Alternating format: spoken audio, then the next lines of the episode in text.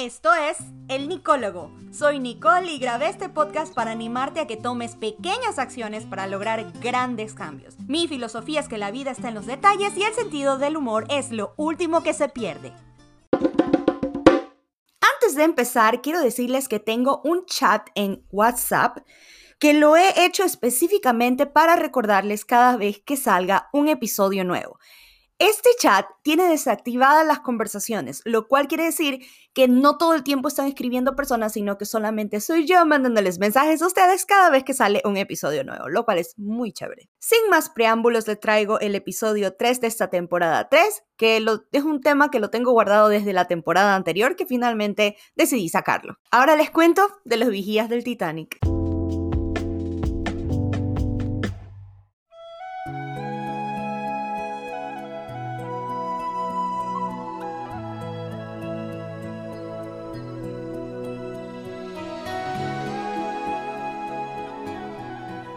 Vi la película de Titanic cuando tenía 12 años, si no me equivoco. Esta fue mi primera experiencia con las películas piratas.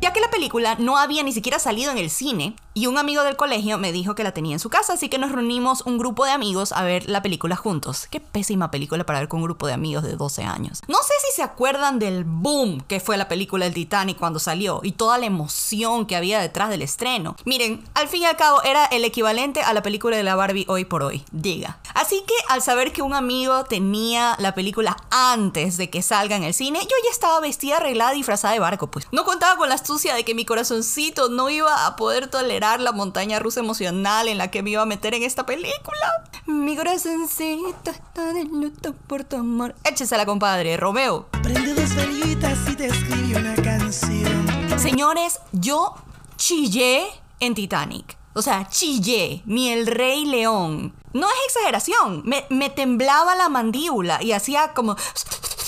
como la chilindrina. Tanto así que mis amigos tuvieron que parar la película para traerme un vasito de agua para que yo me tranquilice. Ahí está, ¿quién me manda? ¿Ven por qué odio las películas de romance? Yo no tengo muy buenas experiencias con las películas de romance. A pesar del golpe emocional, quedé obsesionada con la película. Tanto que durante clases me dediqué a escribir escena por escena la película como si fuera un libro. Miren, yo no sé por qué hice esto. De verdad que hasta el día de hoy yo no entiendo. Yo no entiendo, creo que por desocupada o porque no me, no me dejaban tener la película en mi casa para verla más veces, así que la única manera de verla otra vez era imaginándomela. Esa es la solución del pobre. ¿Qué tan pobre era yo? Yo cierro los ojos para poderme ver la película vuelta otra vez. Yo era tan fans del Titanic que me compré el CD-disc. Bueno, mi abuela. Gracias, abuela. Y lloraba escuchando la canción, porque así una es masoquista. Me compré el CD de Celine Dion. Bueno, se lo pedí a mi abuela. Gracias, abuela. Tenía el CD de Celine Dion también, porque una es fans, aunque en realidad solamente escuchaba la canción del Titanic. Y por supuesto, yo interpreté la canción varias veces en largas operetas de ducha largas. En fin, hoy vamos a hablar del Titanic, tremendo barcote que aparentemente dicen que estaba destinado a hundirse desde antes de zarpar. Eso descubrí en un documental que vi hace poco. Datos curiosos que de pronto no sabías del Titanic. Número uno, el Titanic cargaba 40.000 huevos, de los cuales ninguno sobrevivió, ya sea porque se lo comieron o porque se hundió con el barco, una de dos. ¿Qué será de esos huevos que se hundieron, no? Me imagino que años después descubriremos una nueva especie de pollo de agua. Ya lo dije. Número 2. Había piscina. Yo sé que hoy en día todos los cruceros tienen piscinas, pero el Titanic fue el primero en tener una piscina con agüita caliente para los quisquillosos. Número 3. Habían 20.000 botellas de cerveza, 1.500 botellas de vino y 850 de otros licores. Tremendo farrón, pues, eh, eh. Eh, eh, eh, Les voy a admitir algo. Yo no soy de esas personas que son así como que pilas para la supervivencia. Yo tiendo a ser esa persona que dice, y bueno, nos vamos a hundir. Así que yo probablemente al haberme enterado que se iba a hundir el Titanic, si yo hubiera estado en el Titanic, yo hubiera dicho, miren, aquí lo que más hay es alcohol y me hubiera pegado la borrachera de mi vida para así sin yo no sentir nada ni enterarme que me hundí. Irónicamente, a alguien más se le ocurrió esa locura. Lo que me lleva a mi dato curioso número 4. Salud. Don Charles Jogging, Hogging, Hua- no sé cómo se dice su apellido, Hogging. Este señor se tomó todo el whisky del barco, no sé si todo, pero se tomó bastante whisky. Cuando se enteró que iban de bajada, y adivinen qué, sobrevivió. El alcohol lo mantuvo calientito cuando tocó el agua helada del Atlántico. Sobrevivió dos horas nadando. Mira, cuando te vuelvan a decir que el alcohol no sirve para nada, acuérdate de Charles. No creo que esto es un buen mensaje, pero en honor al entretenimiento, señores. Número 5. De los 12 perritos a bordo, sobrevivieron dos. Un pequinés y un pomerano. Les cuento una, que la- había una señora, Fifiris Nice, de la clase Fifiris Nice, que le dijeron, mire señor, usted no puede traer a su perro. Y ella decidió no subirse al bote salvavidas porque no le dejaron meter a su perro.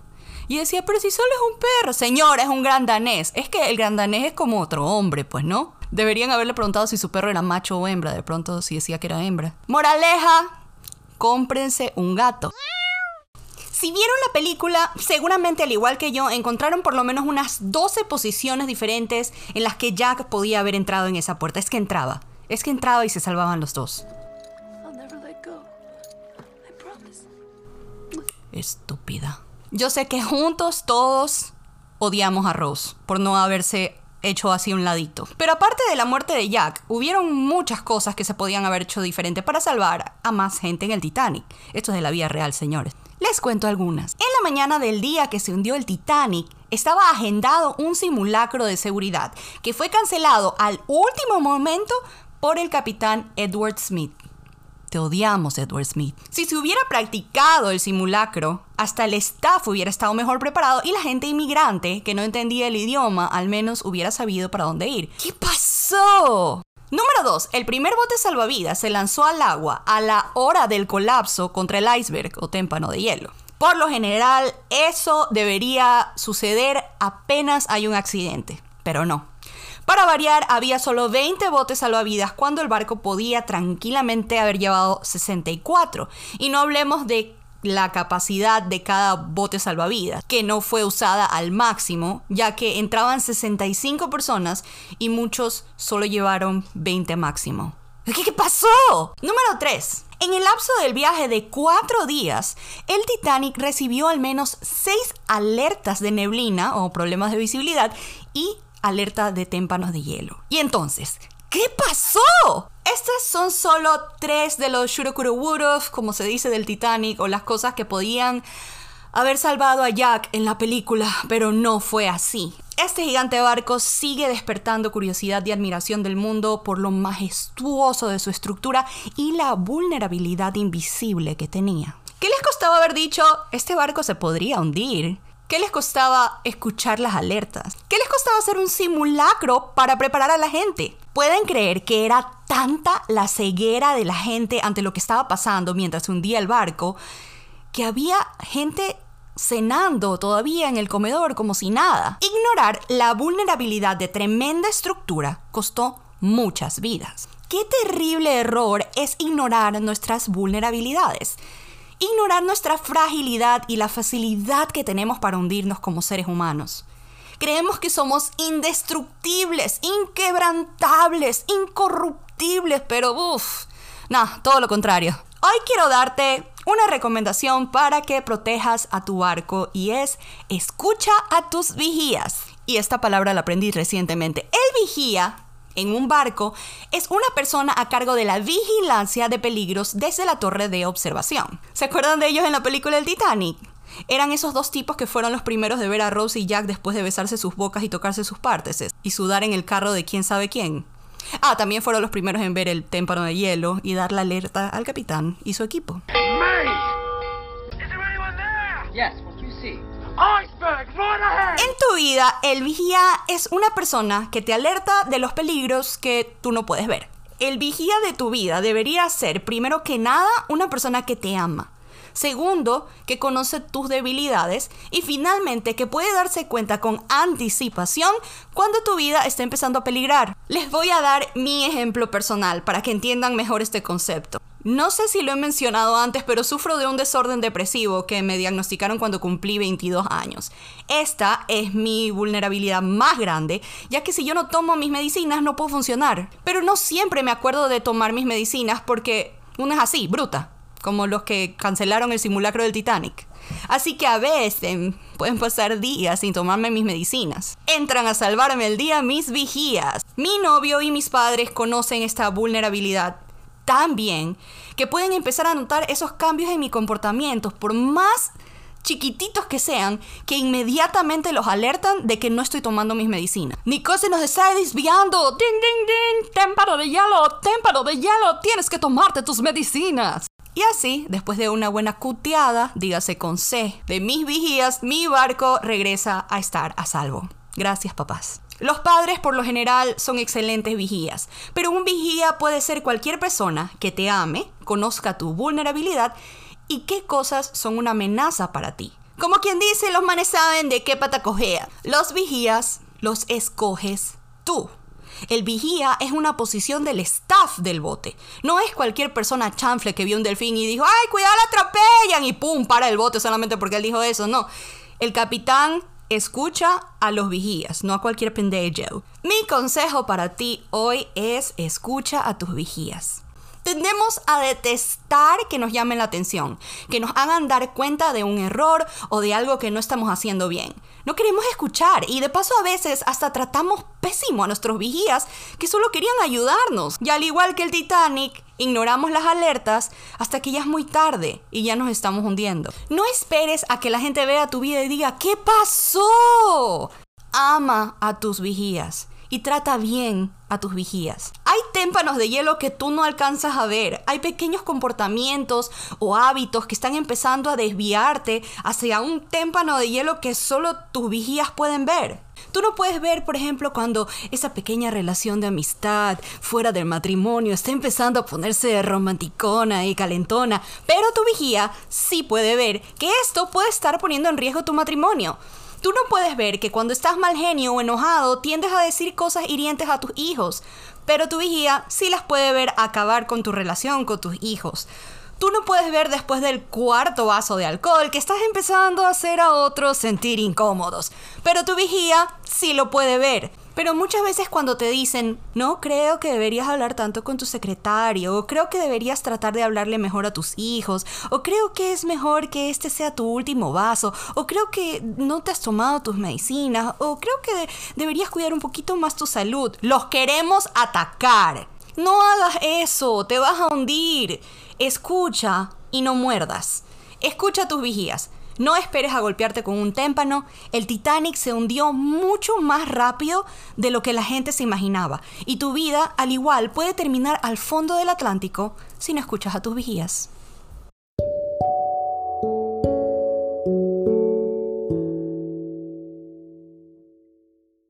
Bienvenidos al momento zen de este podcast en donde te doy una afirmación, una actividad y una pregunta para reflexionar esta semana.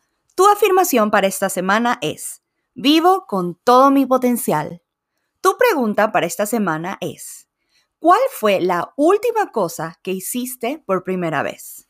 Tu actividad para esta semana es, si sabes quiénes son tus vigías, escríbeles agradecerles por su consejo y cuidado y discúlpate si alguna vez fuiste un poco duro con ellos. Si no sabes quiénes son tus vigías, piensa esta semana a quién quisieras tener de tu lado en un momento difícil en tu vida y una vez que los tengas, déjales saber que los has escogido y probablemente sería buena idea que los invites a escuchar este episodio.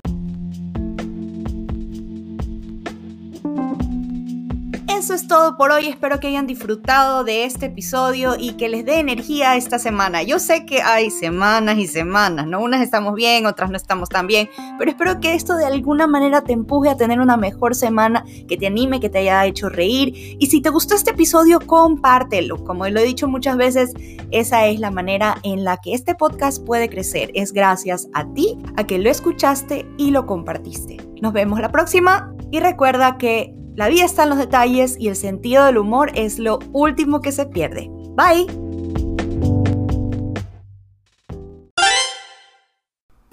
Este episodio de Nicólogo fue escrito por Nicole Trujillo, grabado en los estudios de su closet en West Palm Beach y traído a ustedes por medio de Anchor. Si te gustó este episodio, dale like, compártelo y suscríbete para recibir notificaciones de nuevos episodios.